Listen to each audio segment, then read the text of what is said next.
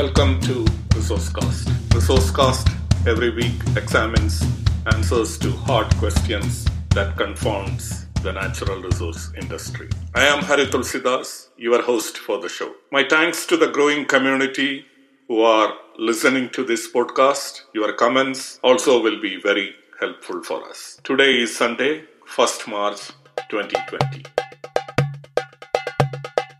In the last few episodes, we discussed a little bit about artificial intelligence.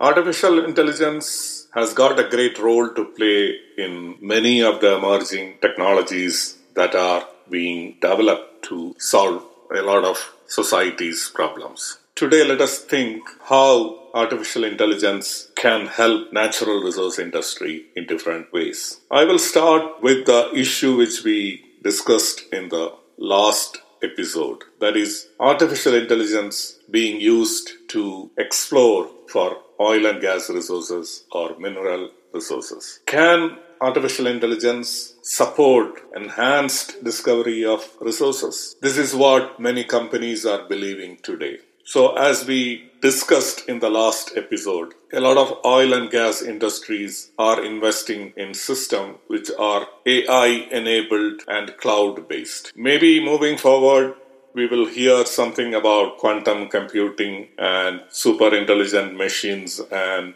machine learning and things like that. But today, the discussion is confined to understanding how artificial intelligence and cloud computing can support oil and gas discoveries. Maybe also AI can support enhanced recovery of oil and gas. In the mining side, it can help in understanding some of the difficult mining questions. But the question is, is it an effective tool?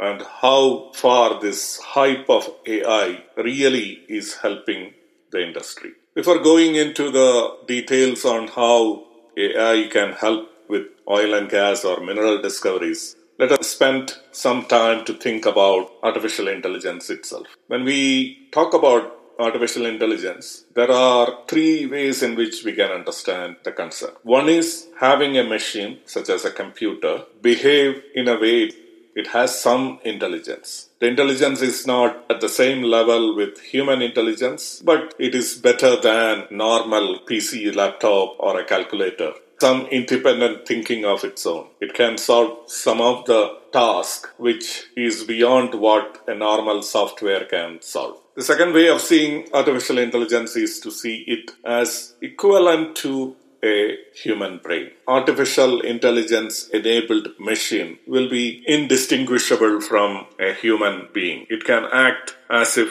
it is a human being. The third way we can think about artificial intelligence is having a system which can excel human brain in a kind of a superhuman intelligence paradigm. For several decades, AI research have shown that replicating a complex problem solving and abstract thinking of a human brain is very difficult. For one thing, we human beings are very good at generalizing knowledge and applying concept we learned in one field to another. We can also make reliable decisions based on intuition and with little information. This basic elements of a human being that is taking reliable decisions based on intuition and which are very little connection to facts is a unique feature of the human brain. Some animals could also have developed certain capabilities towards that human intelligence, but it is for the human beings to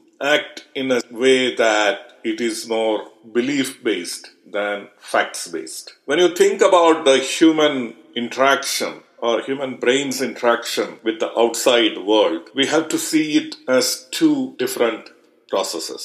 One is called induction and the other one is called deduction. Induction is the whole concept of generalizing knowledge. We can see induction as a kind of model making. So we make some models and models are essentially simplification of the reality. When we see with our eyes, we hear with our ears, we feel through our skin the external world. We are not taking into cognizance every single thing of the external world. We are imbibing only certain key aspects of the external world. So what we are doing is we are doing a simplification of that. And we make a model based on that simple simplification of information. And essentially, it means that it is not the factual truth which we make as rules in our cognitive thinking. This is called the process of induction, making simplified models. Once these models are available to the human beings, what we do is we examine the external world and categorize the world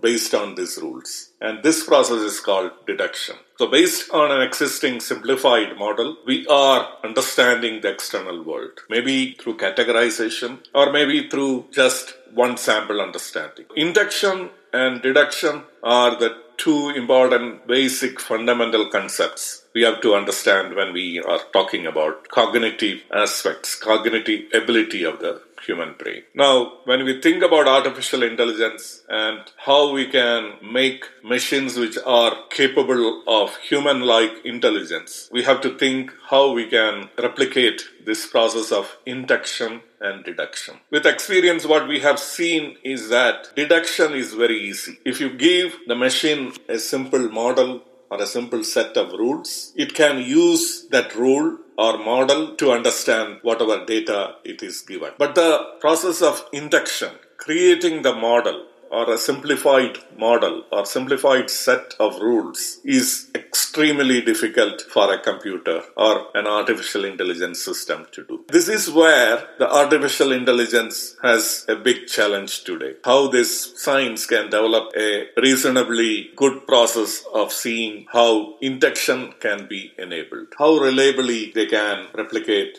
induction. So this is the challenge we have today before artificial intelligence. Let us look into different types of artificial intelligence just to put us in a perspective to discuss how this could be useful for our various tasks. We talk about a narrow artificial intelligence or a weak artificial intelligence that doesn't aim to reproduce the functionality of the human brain and instead focuses on optimizing a single task. So this is the, the first construct I described. Having an artificial intelligence system which is inferior to the functioning of a human brain. Such a system is called a narrow AI or a weak AI is very good in doing some simple tasks, recognizing faces, transforming audio to text, recommending videos on YouTube or Netflix, displaying personalized content in Facebook newsfeed, etc. These are all the work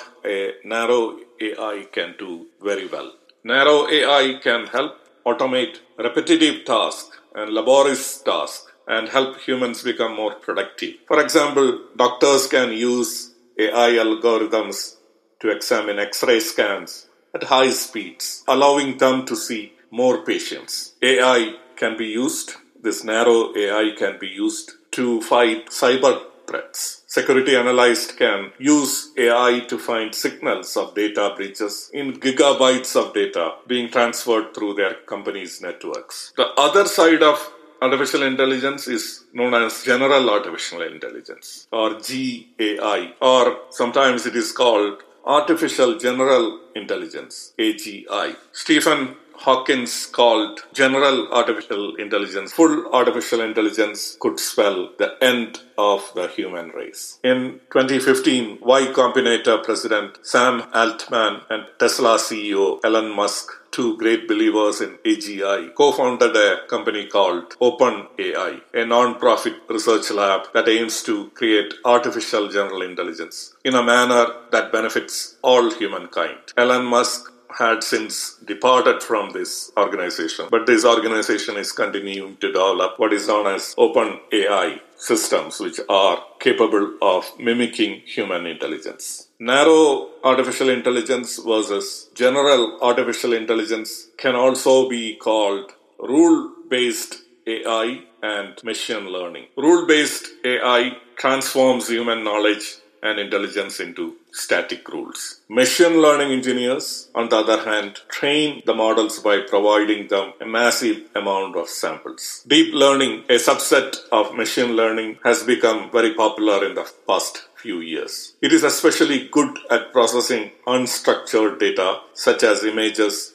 video, audio, and text documents. For instance, you can create a deep learning image classifier and train it on millions of available labeled photos. Even with narrow artificial intelligence, oil and gas exploration or mineral exploration can automate several tasks and make it more productive and faster than what could be achieved by a human brain. For example, one area in which oil and gas companies are giving emphasis on AI today is on using AI to interpret seismic data. This is an area that could be very productive, that could give good results much faster than in the case of a human brain that is interpreting the data.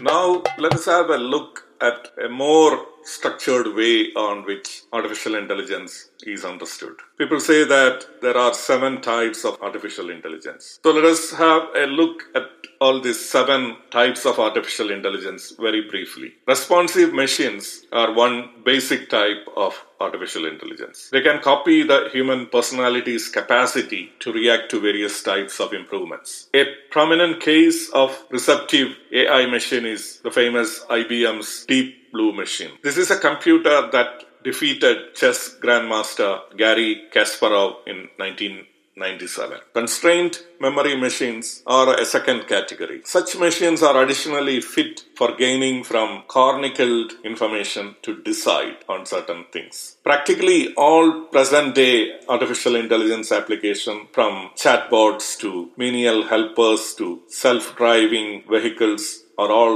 basically constrained memory machines. Hypothesis of the mind, artificial intelligence, is a replication of the psychological construct called theory of mind in artificial intelligence. Theory of mind is an understanding of the human brain that another individual also has a mind of his or her own. Such a thinking is very important because we have to understand that whatever we have as a self contained mind is also present in another person. Such an understanding comes only at an age of three or so in the human brain development. Children below the age of three doesn't have that understanding. So this understanding that other people also have their mind of their own is called the theory of mind. And replicating that kind of an understanding in the machines will be a great step. The next category of AI is mindful AI. Now, mindfulness is a mental state achieved by focusing one's awareness on the present moment while acknowledging and accepting one's feeling, thoughts, and bodily sensation is sometimes used as a therapeutic technique. Mindfulness meditation is very common today, and it is also a concept which is very close to yoga. Being detached from whatever that is happening around you. Be fully aware of your surroundings, but don't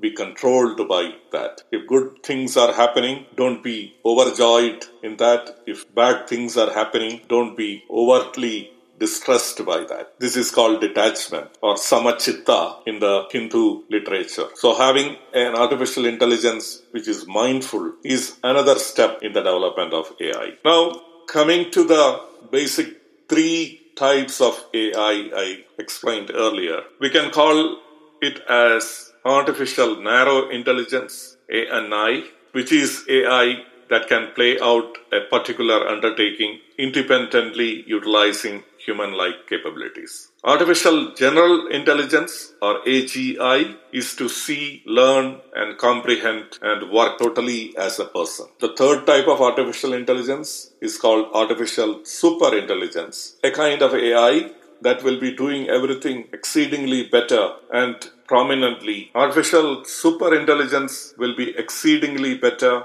at all that they do in view of overwhelmingly more prominent memory, quicker information handling, examination, and basic leadership abilities. That is the type of AI that will exceed human intelligence. Today, whatever artificial intelligence we have is at the lower end of the spectrum of these three types of artificial intelligences. That is artificial narrow intelligence. And within artificial narrow intelligence, most of the better kind of AI we are seeing today, like self-driving cars, etc., they come under the category of constrained memory. Artificial general intelligence and artificial super intelligence are aspirational targets which we have today. We have not reached anywhere near to these goals. So, where do we find artificial intelligence applications today? Some of the advanced areas where AI is being tested are in self driving cars, digital assistants and smart speakers, translation, face recognition, medicine, and few other fields like that. Oil and gas exploration and mineral exploration also now are emerging as new fields in which AI could be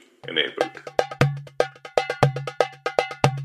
Mineral exploration over centuries and oil and gas exploration over the last few decades have always relied only on human brain in its day-to-day tasks. It is true that some computational features were helping the world of exploration in the last two decades or so, two or three decades. And the most prominent tool is geographical information system or GIS. For mineral exploration, satellite data and airborne data have proven to be very profitable and therefore a lot of computational power has been used in understanding and interpreting satellite and airborne data. Similar data is also used in oil and gas exploration, but oil and gas exploration has more utilized the ground based geophysical data especially geophysical data which has been generated from bore wells. So one of the most important data set which oil and gas exploration always uses is seismic data and seismic data is used to understand how different layers are there in a given basin. To understand the boundaries between especially shale and sand is very important to get into the reservoir and seismic data is very helpful in getting this information. Failure rates in oil and gas and mineral exploration historically has been very high. In mineral exploration, as a thumb rule, without having any real data before us, it is always said that if you have 10,000 occurrences, a hundred of that will become mineral prospects. That means areas which are defined for exploratory drilling and other ground based activities. And from that 100 prospects, about 10 will develop as detailed investigation blocks where a large density of boreholes will be drilled. And from that 10 detailed investigation blocks, maybe one mine will ultimately emerge. The whole process of exploration, whether it is in minerals or in oil and gas, is narrow downing these targets from, from an initial 10,000 or 100,000 to 100 prospects to 100 blocks where detailed investigations can be done and to one mine producing well. So one area where the industry was looking for improvements is to reduce these failure rates or how we can efficiently narrow down these areas. So instead of looking for 100 prospects, can we directly narrow our target areas to just one area which could prove to be productive. One way to reduce mineral exploration failure rates will be to see how we can have more exploration inputs. That means spending more money into exploration. Currently, only 2% of the mining expenditure is in exploration. So naturally, if you are increasing your exploration resources, then you are naturally proving the way in which you are working in exploration. Bringing in AI will bring in more resources. So in effect, putting more money into exploration, which was what experts, especially exploration geologists, have been demanding for a long time. Having AI in exploration, especially in the oil and gas areas, will be to see how we can do the interpretation of geophysical data, especially seismic data, more accurately and much faster than what we are achieving today. More than 20 years back, I remember when we were discussing about 3D seismic data, which was becoming very popular at that time. There were several remarks that there is only one person in the world who can do very good interpretation of this data. Someone, I don't remember the name, person who was sitting in a laboratory in Texas. He was the only person who can interpret 3D seismic data in a very effective manner. And all the companies in the world will be dumping him this data for interpretation. So his time is limited. He has only eight hours of working time in a day. So he will be looking at this data one after another. And it will take several months before he could interpret a certain set of data. Even today, we have reports that it will take several months before 3D seismic data could be interpreted. So, this is one of the bottlenecks that the industry has today. And my assumption is that oil and gas companies are investing in artificial intelligence. They are looking into ways in which they can reduce this lead time in interpreting the data they have generated. You have to understand that 3D seismic data are generated within a short time, but then it will be lying for several months or years before they get interpreted. And the, the results come based on which the next set of activity could be planned. This is a case in mineral exploration also, where seismic data is not normally used, but several other geophysical sets like electromagnetic are used very frequently. But the interpretation of this data is one thing that is very difficult. We have, especially in the airborne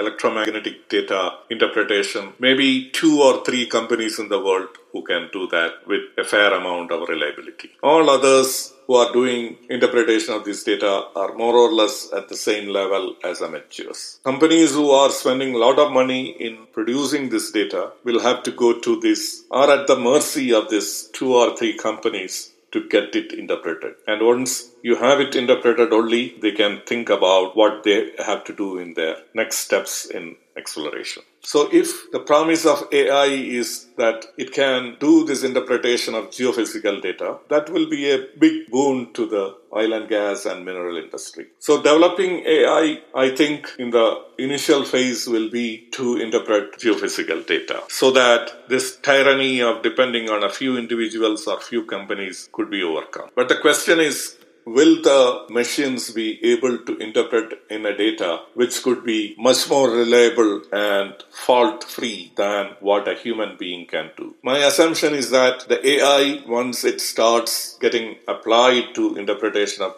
geophysical data, will be starting at a very low threshold. And it is likely that it will improve its interpretation capabilities as it learns and understand this process better. It could be reasonable to imagine that the interpretation capability of AI will be improving and getting better and better with time so that it can reach to a certain extent of the human capabilities. But the important question is can AI provide interpretation that can excel in human beings' interpretation. This is something that will be interesting to understand. We know that nature is not made of simple rules. If we want to understand the relationship between two bodies like Earth and Moon, the solutions are very easy. If there are a lot of objects, like a certain amount of sand grains, if you count the number of specimens in that small volume of sand, it could be a number which is closer to infinity. In such conditions, statistical techniques will apply. It can provide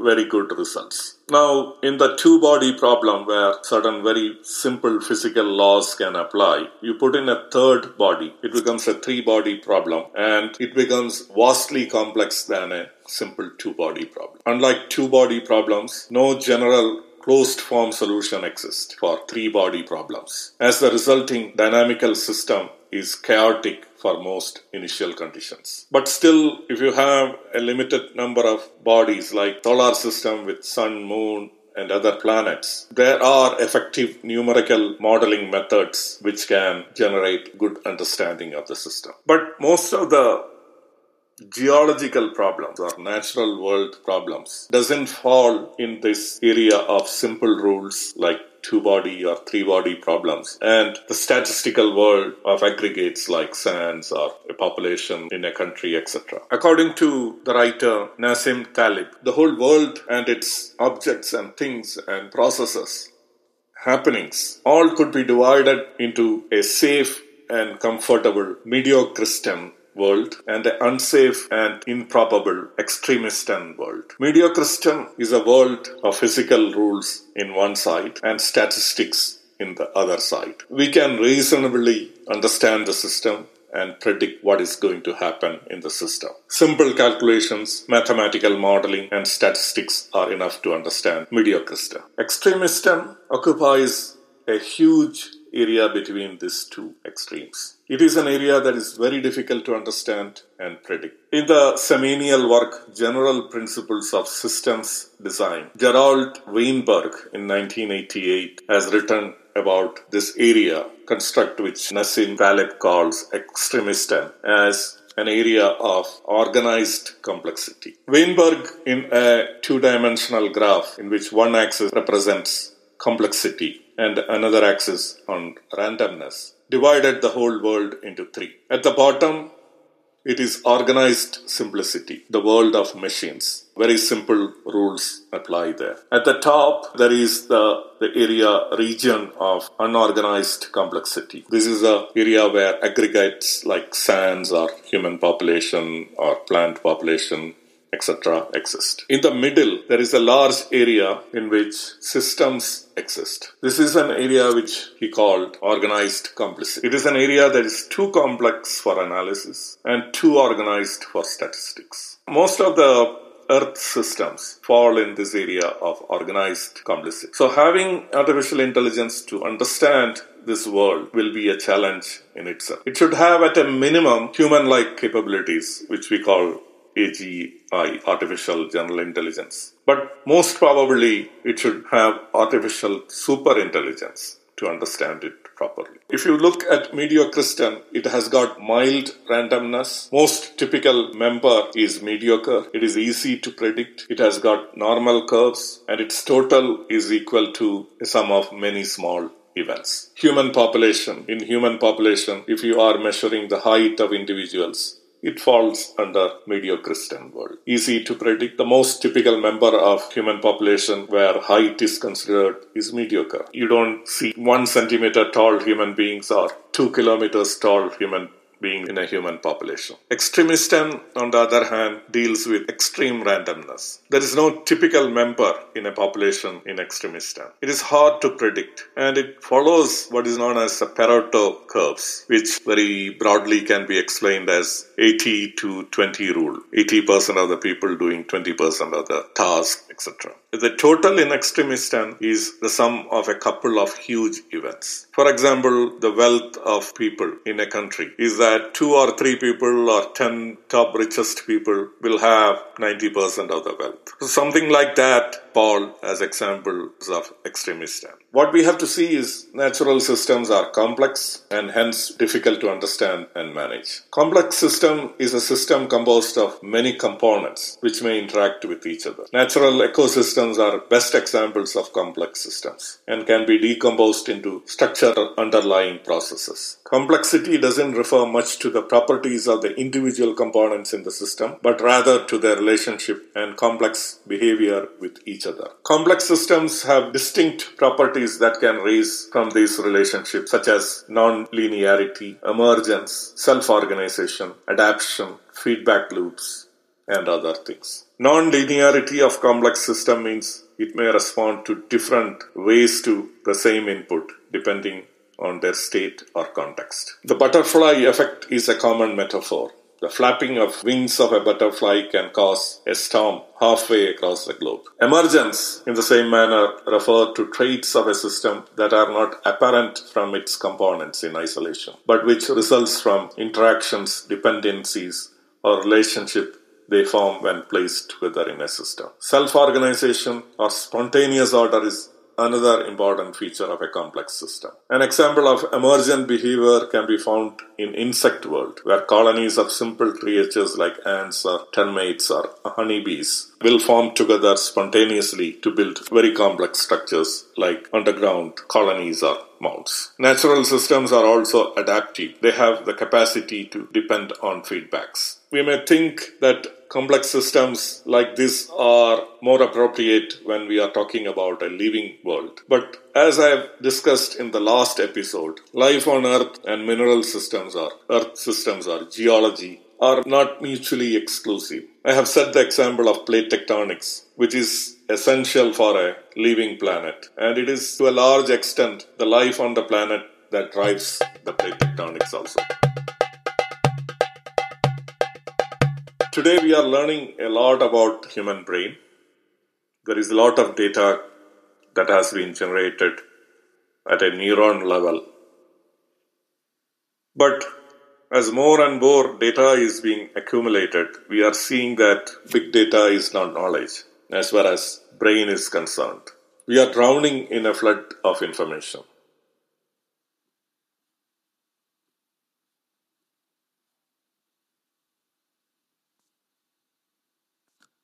Emergence is seen as a key feature in understanding human brains. And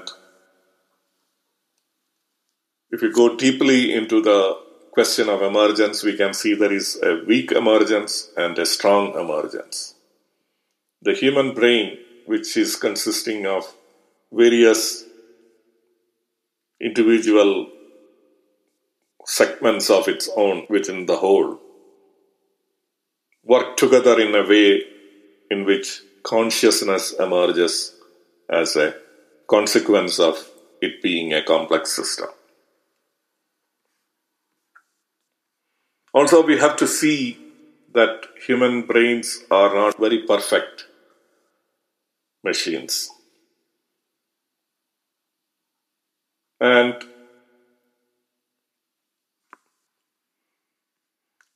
the basic reason why human brains have got certain disabilities is that it has emerged in the dark depths of oceans where visible light was very weak. So the perception, eyesight was of short distance, and human brains evolved in a situation where visibility was very poor. So the brains are more attuned to interpret stimulus that are very near. Stimulus from far away at a distance and stimulus that are coming far detached in time are difficult to comprehend for the brain in general and this feature is seen in human brain also so several cognitive fallacies are all there in humans and the list of cognitive fallacies is quite large Take a few examples availability heuristic, confirmation bias, framing effect, planning fallacy, Peak-End rule, etc., are some of the common fallacies which human beings have. If you construct an artificial intelligence which is mimicking a human brain, it is most likely to be also having these kind of cognitive fallacies. Of course, when you are designing something from grounds up, there could be a way in which you can make it more perfect than a human brain. One application on understanding the geological world is the application of geostatistics. Geostatistics is a misnomer. It is not statistics. It is not based on, on a mathematical foundation that statistics normally is. From my own experience in using geostatistics is that it can give some results which are within the ballpark. It could be, in many cases, widely off from the mark. It could be underestimating the reserves or overestimating the reserves by big margins in many cases. But in many cases, it is giving the answers within the ballpark. So it should be, when you are using geostatistics, it will be very prudent to compare the results with other traditional methods. Similarly, artificial intelligence could come with results which may not be accurate because of the intricacies, the complexity of the natural systems. Artificial intelligence will be able to ease some task like interpretation of geophysical data. It could replace experts who are hard to find today. So you can get the results faster and that could help exploration. But I fear it could also create an environment of political pressure of using these exotic software tools. It could become a political necessity. But still, artificial intelligence holds a lot of promise. If the artificial intelligence systems can overcome the evolutionary limitation of the human brain and provide answers which can overcome the cognitive fallacies human beings have, then it could be of some real use.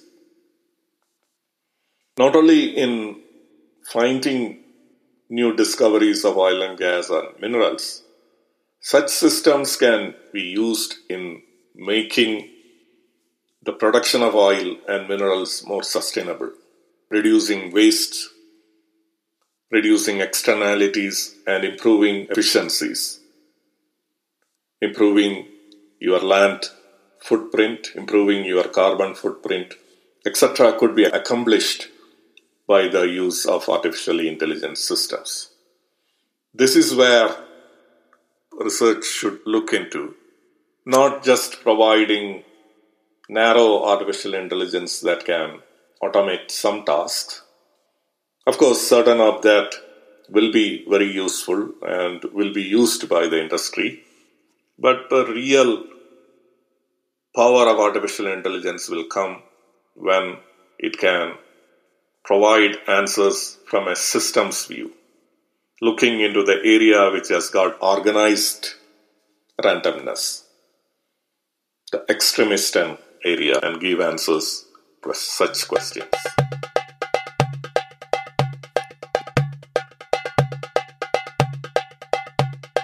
We will stop here. As I remarked earlier, your comments will be very welcome and useful for the improvement of this podcast. Please provide your comments through email or through the public Reddit forum. Goodbye.